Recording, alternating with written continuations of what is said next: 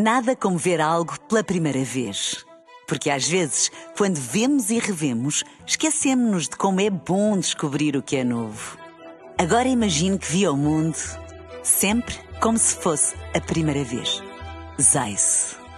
Veja como se fosse a primeira vez. Um dia na história com Carlos Bastos.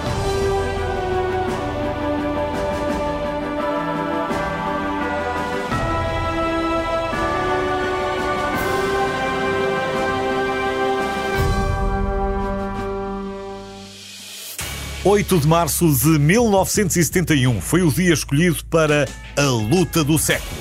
Se gosta de boxe, não é preciso dizer mais nada. Se não é muito entendido, fica a saber que a luta do século, ou simplesmente a luta, foi um dos mais extraordinários combates de boxe da história que pôs frente a frente Muhammad Ali e Joe Frazier no Madison Square Garden em Nova York.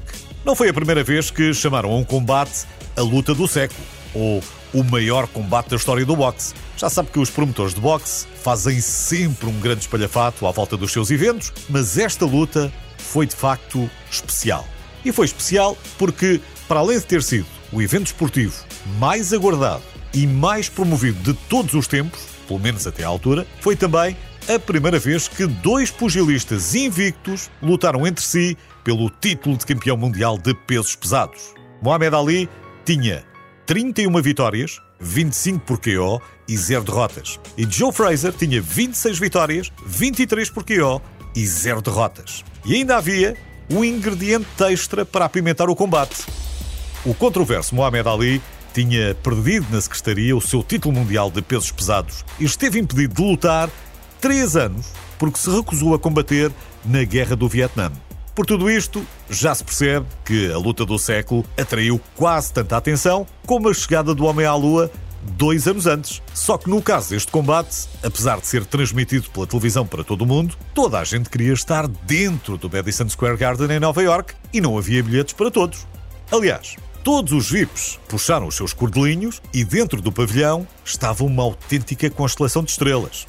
Woody Allen, Diana Ross, Dustin Hoffman, Burt Lancaster, Barbara Streisand, Sammy Davis Jr., Hugh Hefner e, à sua maneira, Frank Sinatra. E esta é outra história deste combate. Diz-se que Frank Sinatra, mesmo com todos os seus contactos, que não eram poucos, e que alegadamente iam desde o presidente a senadores, juízes, empresários, até à máfia, diz-se que, mesmo com toda a sua influência, ele não foi capaz de garantir o lugar que queria na primeira fila. Então, sendo Sinatra como era, o que é que ele fez? Era você esperto. Puxou dos galões, abordou o editor da Life e propôs trabalhar para a revista como fotógrafo convidado.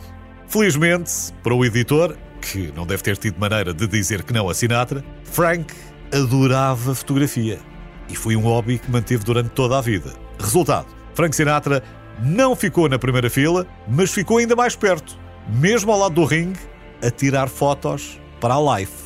Curiosamente, apesar da revista ter enviado mais fotógrafos, mais vale prevenir do que remediar, quatro das fotos de Sinatra, incluindo a foto de capa, foram usadas pela Life para ilustrar a luta do século. E agora, se está a perguntar quem venceu este combate, a resposta é Frazier. Este acabou por ser o primeiro de uma série de três combates e os outros dois, que aconteceram nos anos seguintes, foram ganhos por Ali. Mas perguntar quem foi o grande vencedor da noite o homem que apareceu em quase tantas fotografias como Joe Fraser e Muhammad Ali e nem sequer teve de soar ou magoar-se, bem, esse foi Frank Sinatra, que, como sabemos, gostava de fazer as coisas à sua maneira.